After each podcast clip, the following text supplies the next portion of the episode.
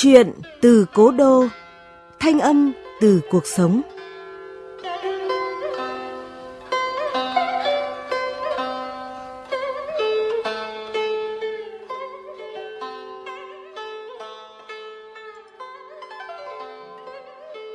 Chào mừng quý vị và các bạn đến với chuyện từ Cố Đô của báo Ninh Bình Điện tử, phát đều đặn vào 21 giờ tối thứ bảy hàng tuần tại địa chỉ website báo ninh bình.org.vn, các nền tảng số Spotify, Apple Podcast, Google Podcast. Tôi là Võ Nam sẽ đồng hành cùng với quý vị và các bạn trong không gian văn học chuyện từ Cố Đô. Chuyện từ Cố Đô sẽ mang đến những câu chuyện chọn lọc về nhiều nội dung, khía cạnh khác nhau trong cuộc sống như tình yêu, gia đình, xã hội, con người – cùng thông điệp nhân văn về cuộc sống qua giọng đọc ấm áp và truyền cảm. Câu chuyện tuần này có nhan đề Mẹ kế của nhà văn Am Thị Hồng qua giọng đọc Hồng Hạnh.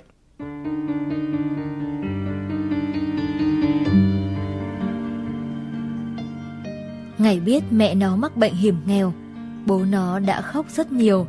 Bố luôn túc trực hàng ngày ở bệnh viện cùng với mẹ, chăm sóc mẹ từng ly từng tí. Sau một thời gian chiến đấu với bệnh tật, mẹ nó đã không còn nữa.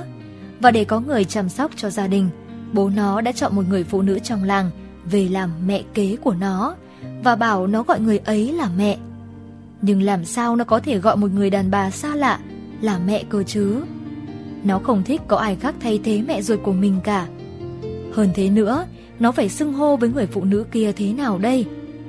Như đoán được điều khó xử của nó, người phụ nữ kia chủ động nói con không muốn thì cứ gọi cô là gì cũng được. Ngay từ lúc mới về nhà, cô ấy đã tỏ ra rất tốt với nó, nhưng nó vẫn giữ thái độ lạnh lùng và lì lợm. Mấy đời bánh đúc có xương, nó nghe mấy bà hàng xóm nói vậy. Đối với người vợ thứ của bố, nó không yêu quý, cũng chẳng ghét bỏ. Nó luôn tỏ ra rất lạnh lùng, như một tảng băng vậy. Sống trong cùng một mái nhà, nhưng nó với người mẹ kế hầu như không bao giờ nói chuyện với nhau. Thỉnh thoảng trong những tình huống buộc phải giao tiếp, nó mới nói với mẹ kế được vài câu, nhưng rất gượng gạo. Phải công nhận là từ ngày nó có thêm thành viên mới, mọi thứ trong nhà đều tươm tất, nhà cửa lúc nào cũng sạch sẽ gọn gàng, cơm canh nóng hổi. Bố con nó được ăn những món ngon, chứ không phải ăn thứ cơm trệu trạo, trên sống dưới khê như trước. Dì nó mở một hiệu may nhỏ nhỏ ở gần nhà, để có thêm thu nhập. Thỉnh thoảng dì lại may cho nó, khi thì chiếc váy, khi thì cái áo. Nó nhận hết, nhưng rồi lại xếp vào tủ. Chẳng bao giờ nó mặc mấy thứ đồ điệu đà đó. Nó toàn mặc quần jean với áo phông hay áo sơ mi rụng thùng thình như con trai.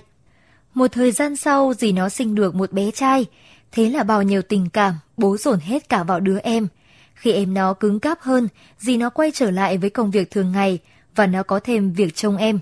Sáng đi học, chiều về trông em, ngày nào cũng thế.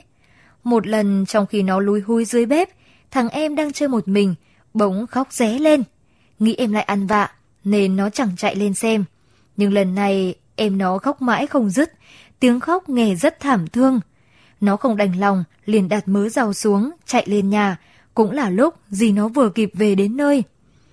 Trước mặt nó là cảnh tượng mà nó không thể nào ngờ đến. Thằng em nó đang bỏ lăn ra nhà, khóc tím cả mặt mày. Phích nước nóng bị đổ, làm cái nút gỗ bật ra, nước chảy lênh láng lên trên sàn. Dì nó hét lên một tiếng, rồi chạy lại bế thốc thằng nhỏ lên. Trời ơi, con tôi, con ơi là con, mẹ phải làm thế nào bây giờ? Nước mắt chảy ròng ròng trên gò má gì thằng nhỏ vẫn khóc ngặt nghẽo, tím tái cả da thịt. Lúc ấy nó chết lặng, cổ họng không nói được câu nào, Dì nó vội chạy lại chỗ vòi nước, xả cho rượu vết bỏng ở đùi thằng bé. Cùng lúc đó, bố nó đi làm về, hốt hoảng. Thằng bé làm sao thế? Bị bỏng nước sôi mình ạ. Nước mắt lưng tròng, dì nó miếu máu nói. Còn đứng được ra đấy nữa làm gì? Không mau ra vườn chặt mấy cây nhà đàm về đây. Bố nó quát lên với nó như vậy. Không cần đâu, còn chạy vào bếp lấy cho dì cái bát với mấy quả trứng gà tươi ra đây. Nó lật đật làm theo, đầu óc không nghĩ được gì. Mẹ nó đưa thằng nhỏ cho bố nó bế, rồi vội vàng đập mấy quả trứng, lọc lấy lòng trắng, thao tác nhanh gọn và khéo léo. Sau khi đánh tàn bát lòng trắng, cô dùng nó để bôi vào vết phòng của đứa trẻ. Thằng bé vẫn khóc mải miết không dứt.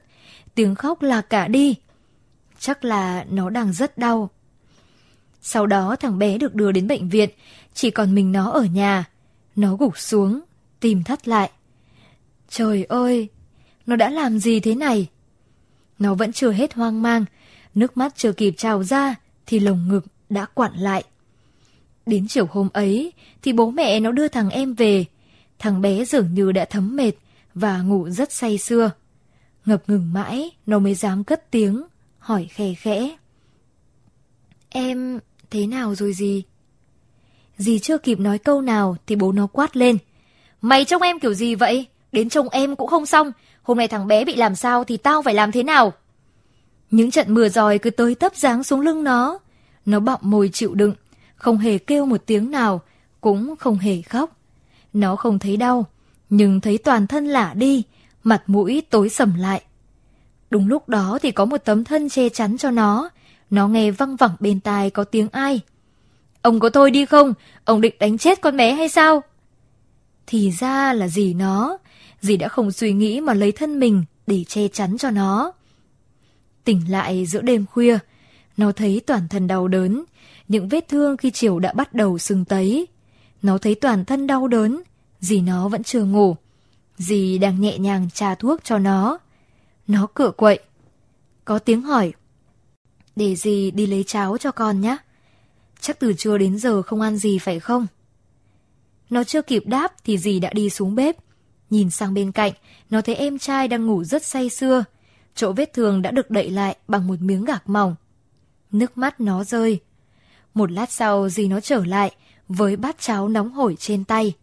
Đỡ nó dậy, dì nó múc từng thìa, vừa thổi, vừa đút cho nó. Nó ngại ngùng nói. Dì để con tự ăn được rồi.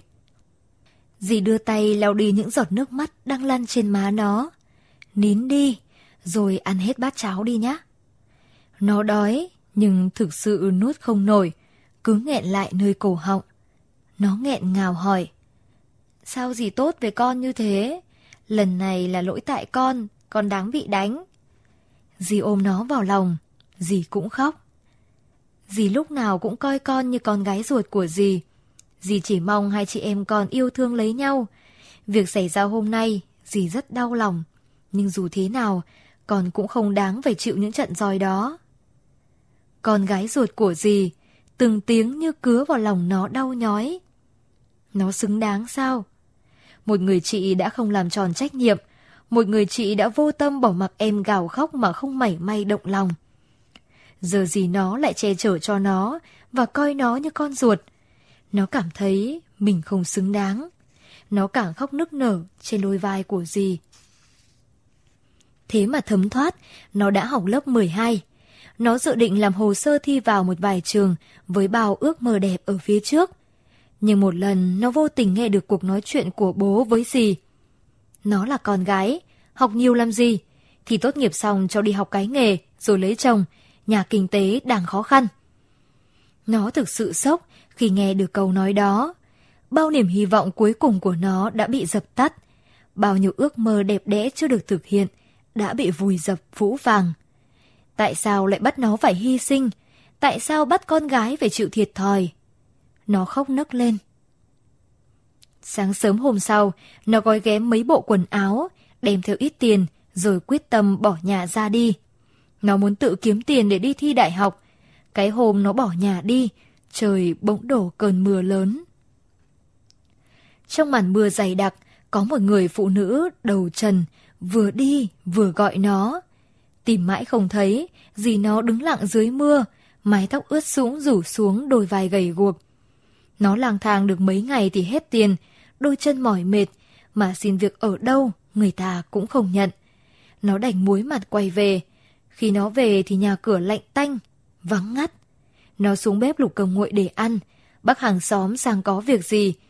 Thấy nó liền bảo. Cháu đi đâu mấy ngày nay vậy con bé này? Có biết bố với dì lo lắng thế nào không hả? Dì mày đang nằm viện kia kìa, nhanh mà ra thăm dì đi cháu. Nó đặt bát cơm đang ăn dở xuống, vội vàng chạy đi. Nó nhìn thấy dì đang nằm trên giường bệnh, khuôn mặt nhợt nhạt, mái tóc dài đã cắt ngắn đến ngang vai. Cơn mưa hôm ấy đã làm dì nó ốm sốt cả tuần nay. Nó nhẹ nhàng tiến lại gần, nắm lấy tay dì. Dì mở mắt ra nhìn nó, thều thào. Con đã về đấy à? Vâng, con xin lỗi. Có mấy ngày mà dì gầy xóm hẳn đi. Mà sao dì lại cắt tóc? Dì quý nhất mái tóc cơ mà. Dì mày bán tóc để lấy tiền cho mày đi thi đấy. Liệu mà học? Giọng bố nó ồm ồm vang lên. Trái tim nó như có ai bóp nghẹt. Nó hỏi. Dì, dì ơi, sao dì lại tốt với con như thế? Vì con chính là con của mẹ, cho dù mẹ không đẻ ra con.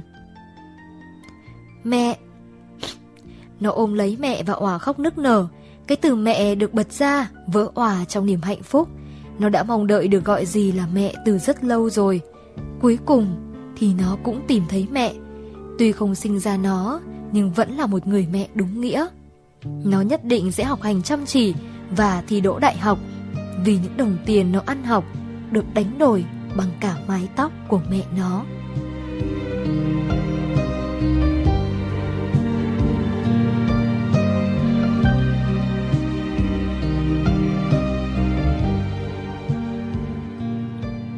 Quý vị và các bạn vừa nghe chuyện ngắn Mẹ kế của nhà văn Am Thị Hồng. Câu chuyện cảm động về tình cảm gia đình, gần gũi và yêu thương. Một góc nhìn tích cực của người cầm bút khi khai thác mối quan hệ giữa mẹ kế, con chồng trong nhiều mối quan hệ phức tạp của gia đình. Thì có lẽ khó đồng cảm nhất chính là cảnh mẹ kế, con chồng. Bởi câu nói mấy đời bánh đúc có xương, mấy đời dì ghẻ lại thương con chồng, luôn ám ảnh người trong cuộc. Ở đây tác giả Am Thị Hồng là người khá hiểu tâm lý nhân vật, nhất là khi chị đi sâu vào mối quan hệ giữa mẹ kế và con chồng. Chính vì thế, từng tình huống chị đưa ra đều chắt lọc hợp lý. Mở đầu chuyện người đọc rất dễ hiểu theo hai hướng. Một là ủng hộ việc đi bước nữa của người bố. Hai là sẽ không đồng tình với quyết định này của ông, bởi nếu mẹ kế mà không biết đối nhân xử thế, thì người phải chịu thiệt thòi nhất chính là cô con gái nhỏ của ông ta. Nhưng mạch chuyện dần sáng lên khi người mẹ kế ấy lại luôn xem con của chồng như con gái ruột của mình. Chi tiết cậu em nhỏ bị bỏng chính là nút thắt để người đọc thêm hiểu tấm lòng của mẹ kế. Tình cảm yêu thương đã đong đầy trang truyện khiến chúng ta cảm thấy vui lây khi cô bé giờ đây đã có thêm một người mẹ nữa. Phần cuối tác phẩm cũng rất đáng chú ý bởi tính cách của từng nhân vật đã được thể hiện rất rõ. Nếu không có sự yêu thương của mẹ kế, thì có lẽ cô bé đã sớm phải dừng lại việc đi học của mình. Khi ấy, cánh cửa trường đại học cũng sẽ khép lại.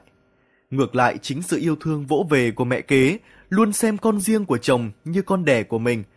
Dần dần, người phụ nữ ấy đã chiếm trọn tình yêu thương của cô bé. Kết chuyện ấm áp tình yêu thương giữa các thành viên trong gia đình – Điều này phần nào giải tỏa được tâm lý nặng nề bởi định kiến khi người đàn ông quyết định tái hôn với người phụ nữ khác.